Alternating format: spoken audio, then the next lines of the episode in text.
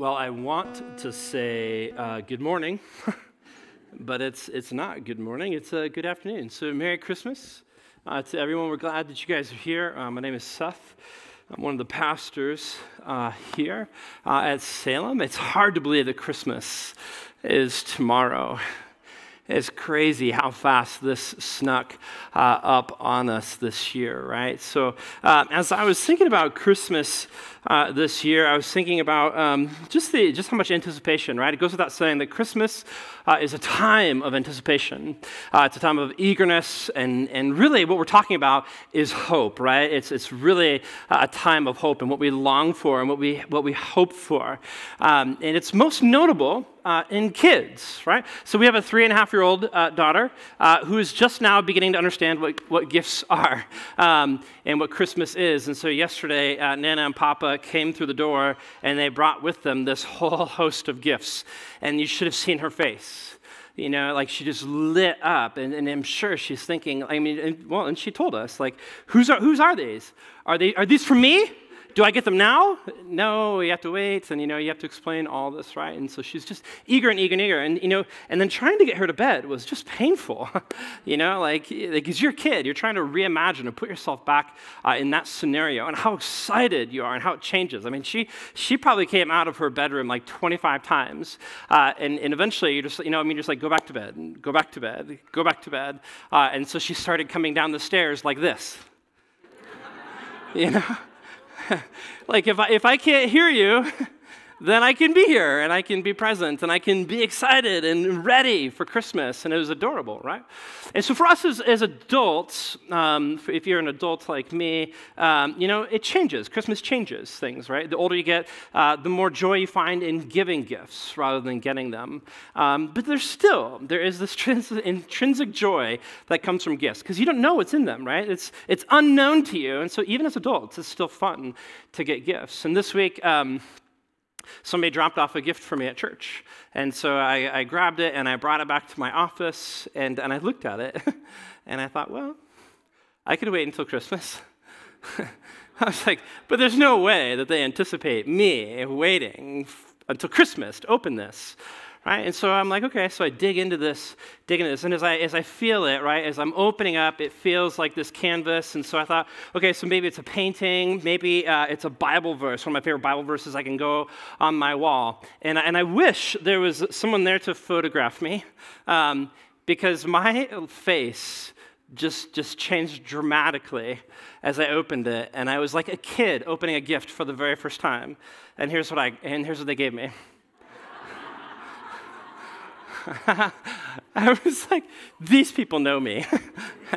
these people know me and they love me. If you don't know me, I am a die-hard Chicago Cubs fan. Uh, and so, uh, yeah, so that was like perfect for me. And, and we know that as Christmas comes, right, like we know that, that Christmas is, is about an ultimate gift and it's about, it's about the gift of, of Jesus.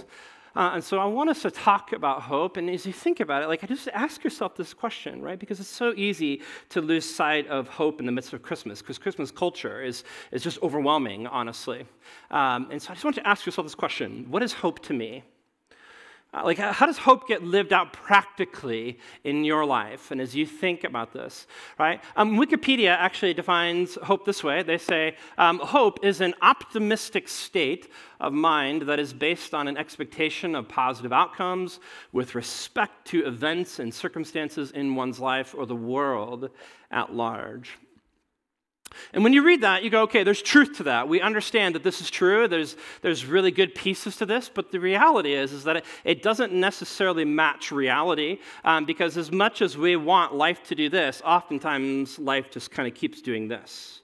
And it keeps going down and down and down. Uh, and so we have to ask this question like, does this fit? Is this, what is the biblical view of hope? And so that's what I want us to see, just maybe with fresh eyes today, um, through this traditional story, this, this life like life changing. This, this story has stood the test of time for thousands of years. And it's about this person named Jesus who is fully God and fully man that we believe, who died for our sins, right? And to give us eternal life. And uh, so that's the story that we're going to look at um, this morning. So if you don't, or this afternoon, sorry, did it again. Um, if you don't know, the Bible is, is kind of really written in two parts um, the Old Testament and the New Testament. And the Old Testament really um, lays the foundation for everything that happens in the New Testament, okay? Um, and if you weren't with us these last couple of weeks, it's totally fine. This story will make perfect sense, I think, on its own today.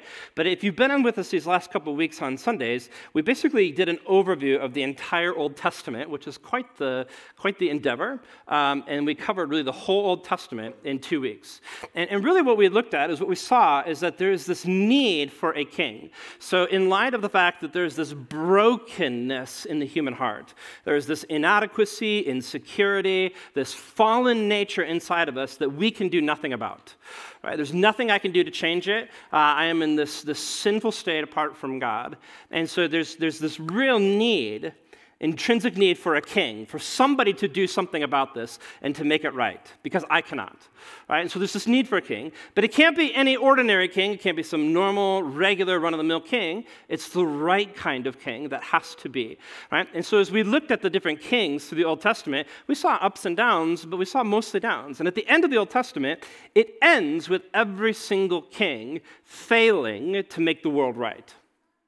And so then, really, the Old Testament ends in anticipation, right? It's like Christmas on steroids.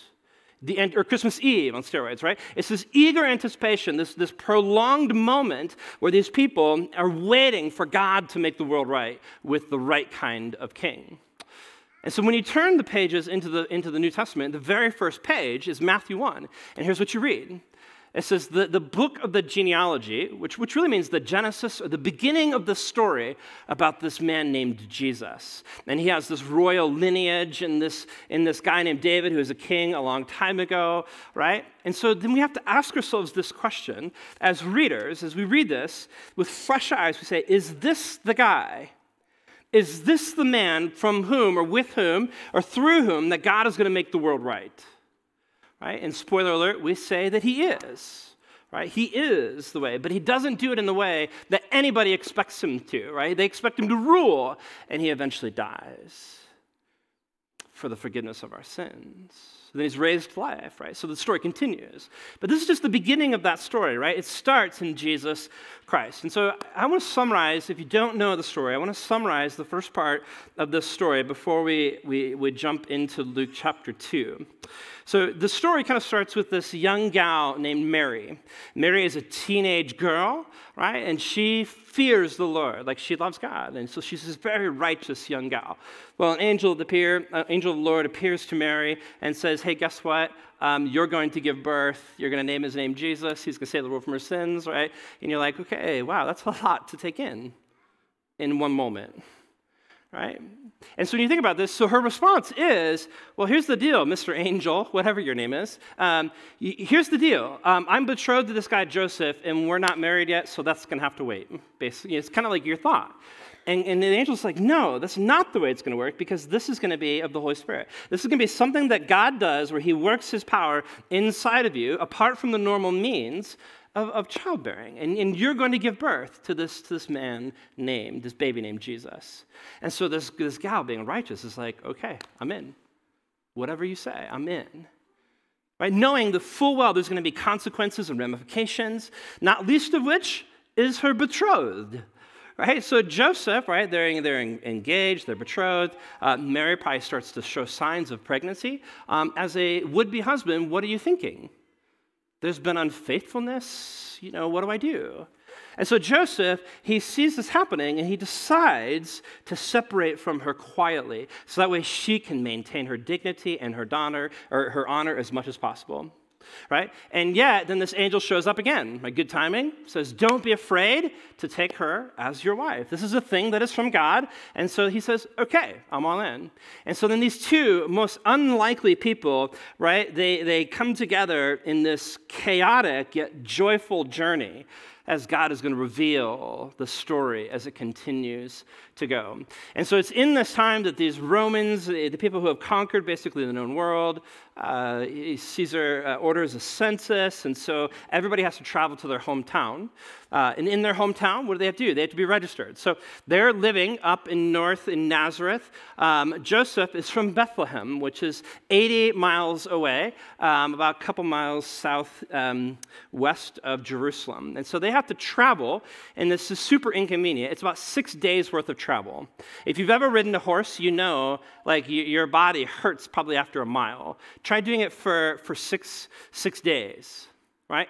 Pregnant right you're going to feel every clod every hoof like, like every nook and cranny of the road right it's just super inconvenient and you would expect like hey this is god's child right this is god's son right you would expect like some angelic limousine you know, like, so, like, they're like, God's like, hey, you need to go down. Cool, cool, cool. These angels show up, they pick her up, and from everybody else's perspective, she's just like floating through the air. You know? Like, that would be, that would be neat. But here's the thing is that as God is working out his cosmic plan of redemption and salvation to bring the world to right, he doesn't remove the daily difficulties. This is still the way that life works. And so they have to travel 80 miles down to Bethlehem, right? And when they get there, you, you have to, okay, where do we go? Where are we going to stay? This is going to be a period of time that we're here. Uh, and so they go to, you know, what's oftentimes referred to as the inn, which is, which is really probably just a guest room in one of Joseph's relatives' homes. And so they show up, and in the back corner of this tiny house is maybe this little room, or maybe up on stilts, there's this platform that they use for guests. And, and upon arriving in this space, what they find is that it's occupied right? There is a family probably already there. And they are, un, the text doesn't tell us this, but they're probably unwilling to move, right? Which is beside me because I don't know. You see a pregnant teenager, you should say, please have my room, right? And for whatever reason, they, they don't move. So maybe they're like hoarders and they travel with 80 bags of luggage. Maybe they have 25 kids. and uh, it's just impossible. Uh, maybe they're giving birth. we just don't know, right? Um, but what's more likely is that they see these two people who are betrothed, and they see that she's very much pregnant, and they begin to do this. I'm not going to give up my room for you. As No, you should know better. And it's likely in this state that there's already this judgment on her for carrying this child. And it starts. This pain would probably be painful and very and very hard, right? And it's in this that they there's only space available to them is this little nativity place. So it's this, probably this little uh, outcropping kind of built off of the side of the house, or maybe it's a cave underneath the house. But it's the space in which they bring the animals away from the weather for shelter. And it's in this environment and in this situation that the king of the world, the creator of everything, by the way, enters into the world. He's wrapped in claws and he's laid in a food trough where horses and donkeys slobber everywhere. Right? This is the, this is the way that, the, that Jesus enters into the world. And it's very humble, and yet it's filled with joy because there's these massive promises that are attached to Mary and Joseph about this baby right? And so here's where we pick up is in chapter 2 of Luke in verse 8. And what we're going to find is that the, the hope that's coming into the world, because remember, we're tracing the theme of hope. The hope that's coming into the world uh, is going to extend for the first time in this story outside uh, their family, because it started with Mary through the angel, then it started with Joseph through the angel, and then in some way, shape, or form, hope came to this family in the household. Now, whether they received it or not, we don't know, but it's there. But now, what's going to happen is that hope is going to extend to these random strangers down the road. Right? God's like, let's, let's start this story strong, okay? And so here's what happens. Chapter 2, verse 8. It says, And in the same region, so right around Bethlehem, in that area, there were shepherds out in the field keeping watch over their flock by night. Here's the first thing you need to know about shepherds shepherds are fringy people. Okay? So they're like on the outskirts. They're people um, that, that other people don't typically associate with because it's, it's hard work, it's long hours. You, you, everywhere you go, you're like, want to go to a movie? Cool, but I have to bring my sheep, you know? Um, so, like, there's this, this massive this struggle around it, and it's dirty, it's hard, right? so they're not really talked to a whole lot, right? And so they would have been out in this, and here's a picture, um, out in this field. Imagine this um, maybe just fully green because it would have been a different time of year. This is associated with the shepherd's field. This is where they would have been, something like this, right outside of Bethlehem, uh, tending their flock. Uh, and it says it's by night. So imagine it being dark. So as it gets dark, you take shelter for the evening. So this next picture is a picture of this outcropping um, of rock that is right, um, right in that area. And so it would have been something maybe like this that these shepherds would have been gathered underneath right, to stay out of the weather, okay? Um, and what's unique about this space, this is a special place to me and to my wife, because when we were in Israel, this is before we adopted our daughter Eden, um, and in this space, I had the privilege to share a devotion with our 30 uh, person group. And, and part of what we talked about was this, this journey, right, of Mary and Joseph in six days all the way down. Um, but, but what I shared from my own life is, is that Nikki and I have dealt with in the past and still deal with today is infertility. And it's this painful, dark story that's hard, right? And it just it wrenches inside of me when I choose to think about it. And yet, right, it's also attached to tons of hope. Because for us, what we longed for and what we wanted was for God to bring a baby into the world to make things right. And yet, so when you begin to think about it through that perspective and that lens, except not on a small level, on a cosmic level, the world, all of creation is groaning and waiting for God to bring a baby into the world who will eventually make all of the world right. Right? And so it's in this space that God is starting that story of hope, right? With these random no name shepherds, okay? And, uh, and here's what happens something kind of crazy and bizarre happens in verse 9. It says, And an angel of the Lord appeared to them. And the glory of the Lord shone around them, and they were filled with great fear. Um, some, maybe this doesn't happen to you guys uh, at your house, but every once in a while I will walk into a room where my wife is, and she doesn't know that I'm there.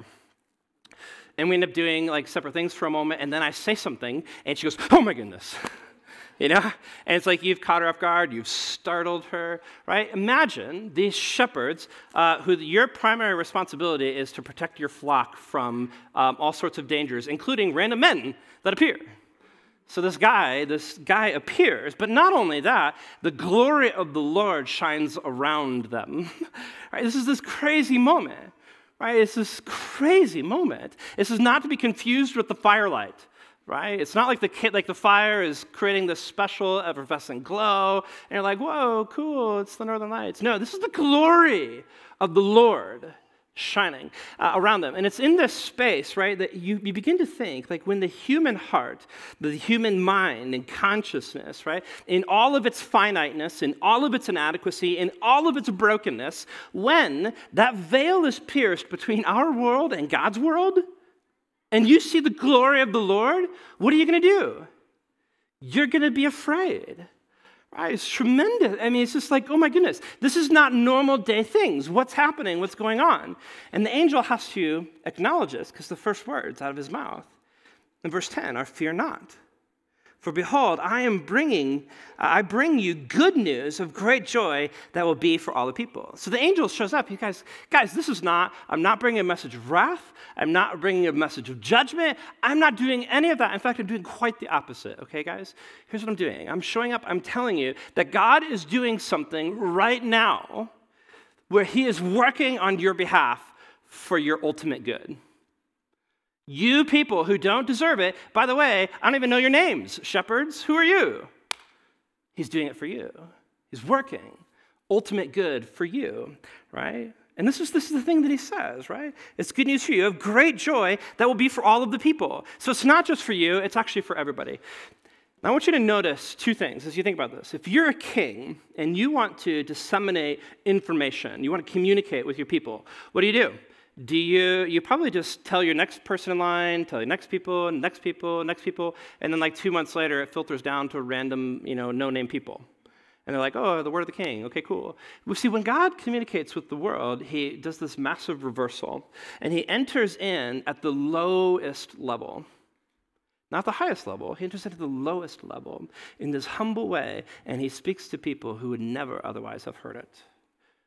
And he allows the information to trickle upward out of these no name people. It's, there's tremendous hope in this story, right? Tremendous hope in this story, right? Um, and so, really, the reality is, is that this is a message for everybody, but he starts with the lowly people. And here's what he does he's going to unpack this good news. So he unpacks, it's not, he doesn't just like leave it there. He says, Let me tell you about it.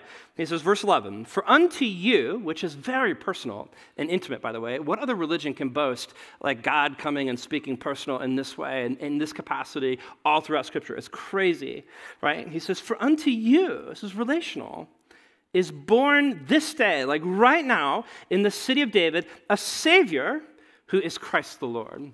And so, for us as readers in the 21st century, we hear this and we think, okay, yep, so there's a fulfillment probably here of some sort.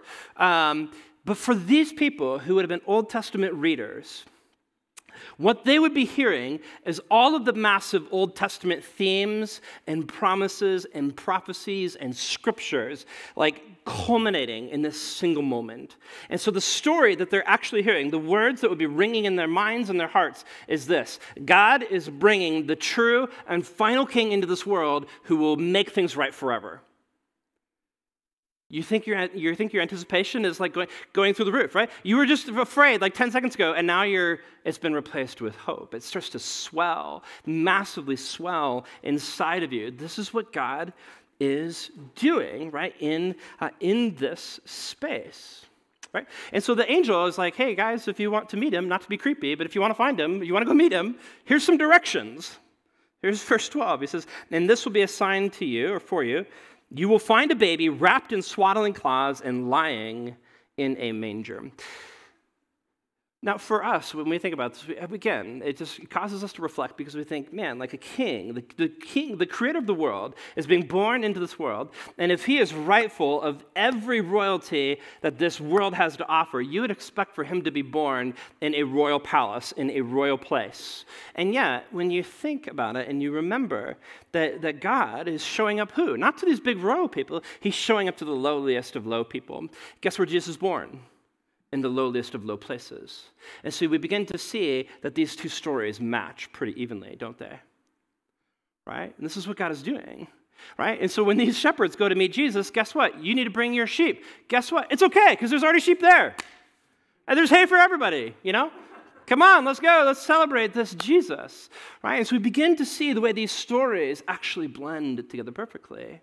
Right? And this is what God is doing. He's starting with the lowliest of lows, which, by the way, if you're like a shepherd and Jesus is born in a palace and, and God like shows up to you in an angel and you go rap on the door and you say, hey, we're here to see Jesus, what are the guards going to do? Go away, right? It's like trying to get into the backstage of a concert to see Tim McGraw. Not going to happen, you know, because there's guards, Right? But here, these stories match perfectly. And so the, the hope that's in this, you see the way that hope is working here, because what's happening is that these shepherds, who are no name people and grungy, fringy jobs, are thinking to themselves, probably, that this king who's going to rule the world is accessible even to me.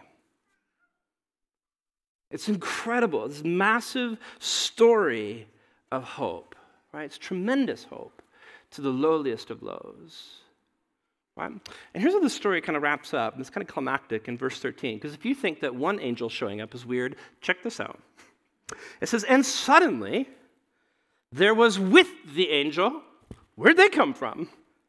A multitude. How many is that? I don't even know a multitude of the heavenly host praising God. They're singing and saying, Glory to God in the highest, and on earth peace among those with whom he is pleased, right? So they're praising God for entering into the story. He's about to make things right. We want the world to know it, and it's just this random little group of shepherds.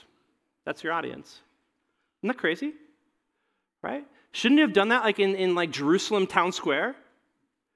And it's these random shepherds in the middle of a field right? It's, it's absolutely crazy. And he says, for those of you who align yourself with this king, it's not conflict, it's not war, it's none of that. It's, it's this thing called peace. Do you see the hope that's swelling in this story? Tremendous story of hope in this moment. And so, if I could summarize the way the rest of this story goes, here's, here's what happens the angels leave, right? Uh, uh, shepherds probably in shock.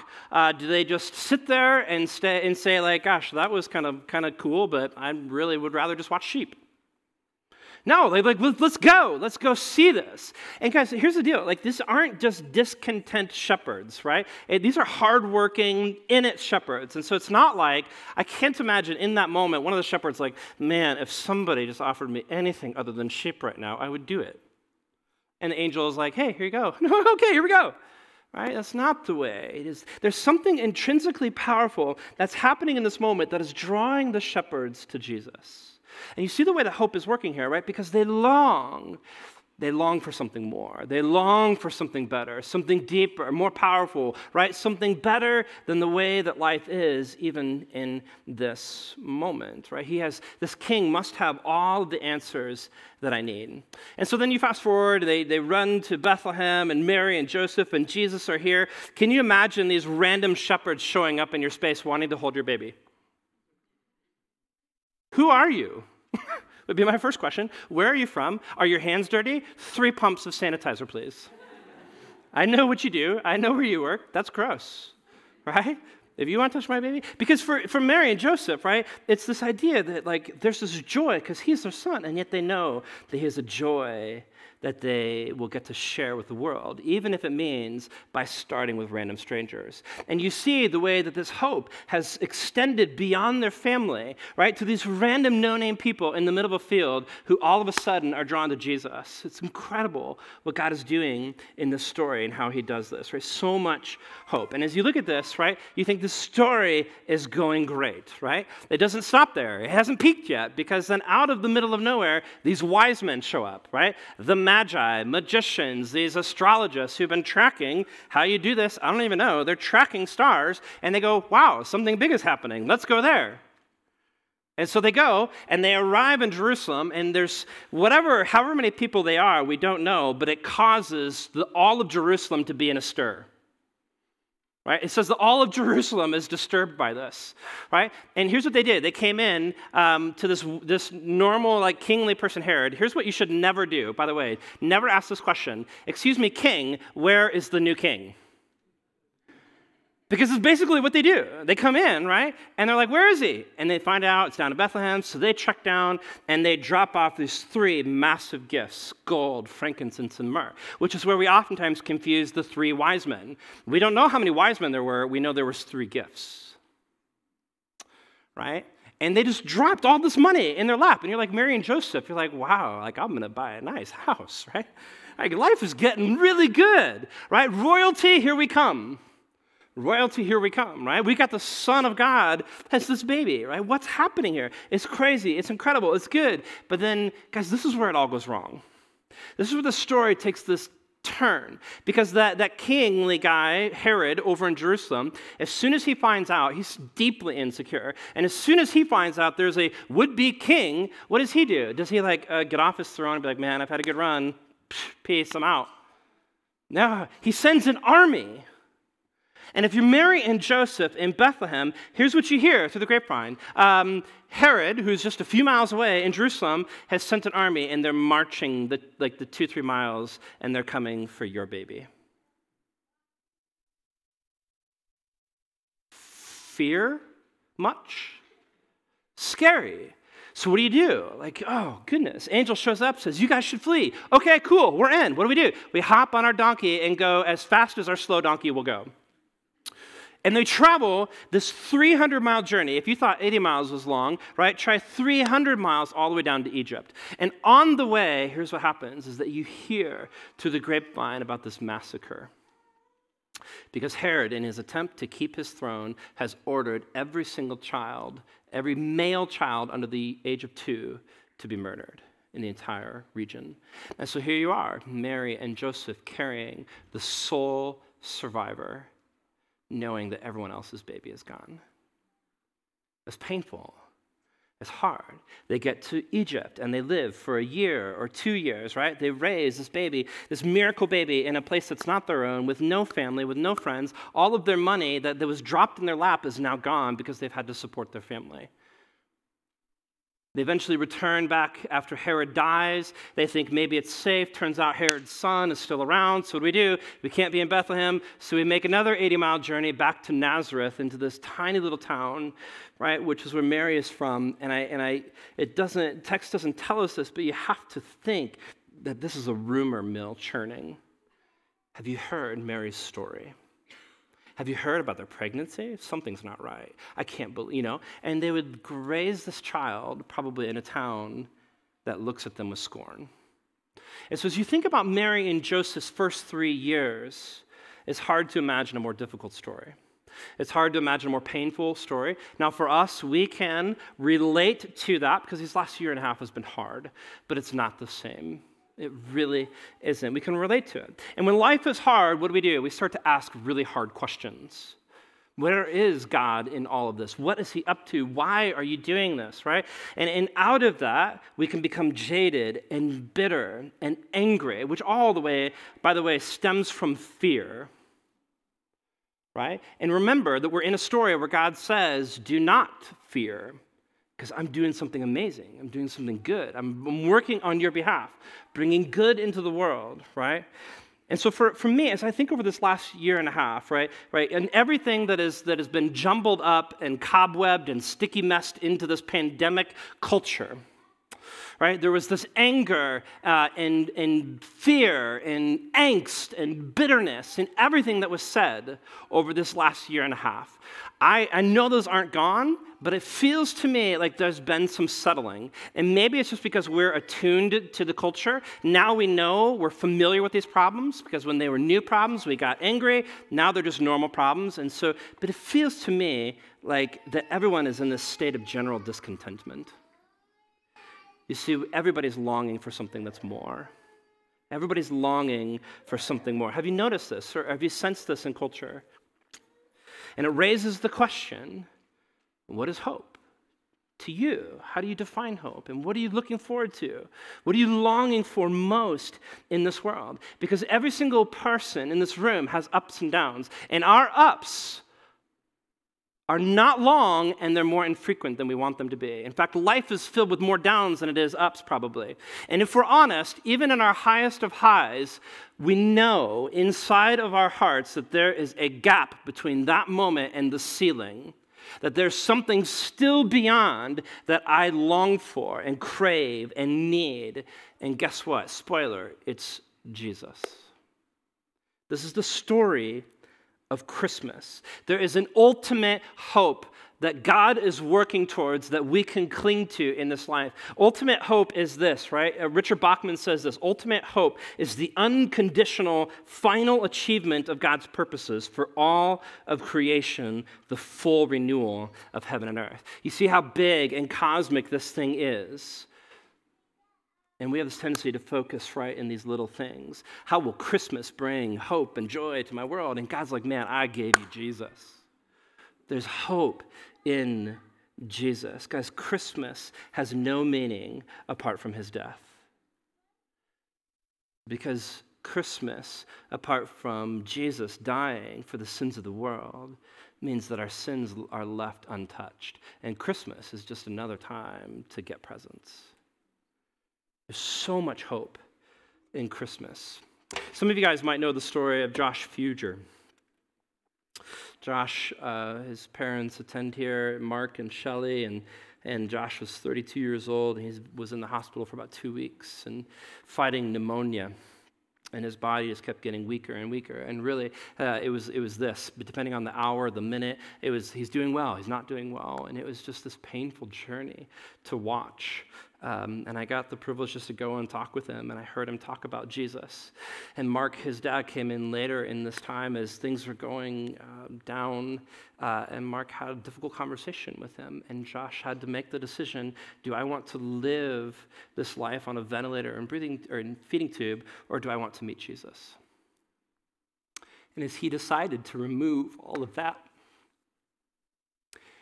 It's in his last moments that you see hope because as his family comes in and they gave each other hugs and loved on each other, and, and as he said goodbye to all of the nurses and the staff, here's what you'll see Josh sharing confidently the hope that he had in Jesus. Because nothing can separate us from the love of Christ. That's what's so incredible about hope. And this is what Mark, his dad, the verse that he shared with me as we talked this week, he said, But we do not want you to be informed, brothers, that you may not grieve as those who have no hope.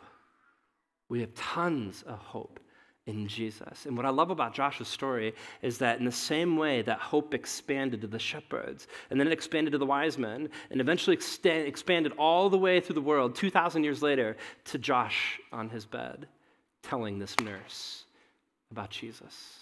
This is the hope that we have. Let's pray. Heavenly Father, Lord, as we finish our, our, um, our time, this Christmas Eve service, uh, in this moment, Lord, I'm reminded uh, of the hope that we have and that there's nothing in life. As I think about the shepherds, right, this is the truth that, that, that whoever we are, in the lowliest of lows and whatever our story, like you are a God who comes to that space and says, Here's Jesus, here's hope for you. And so, whether there's people in this room who are, have been walking with Jesus for a long time and just struggling through doubts and grief, there's hope. And if there's people in this room who have never heard of Jesus or who have grown up with him but never thought about it, there's hope. And you meet us right where we are. And so, Lord, would you give us hope? And as I think about First Peter, who ends, you know, Peter, as he shares this, he says, even though you do not see him, you believe in him, and you rejoice with joy inexpressible, obtaining as the outcome of your faith the salvation of your souls. We love you. Amen.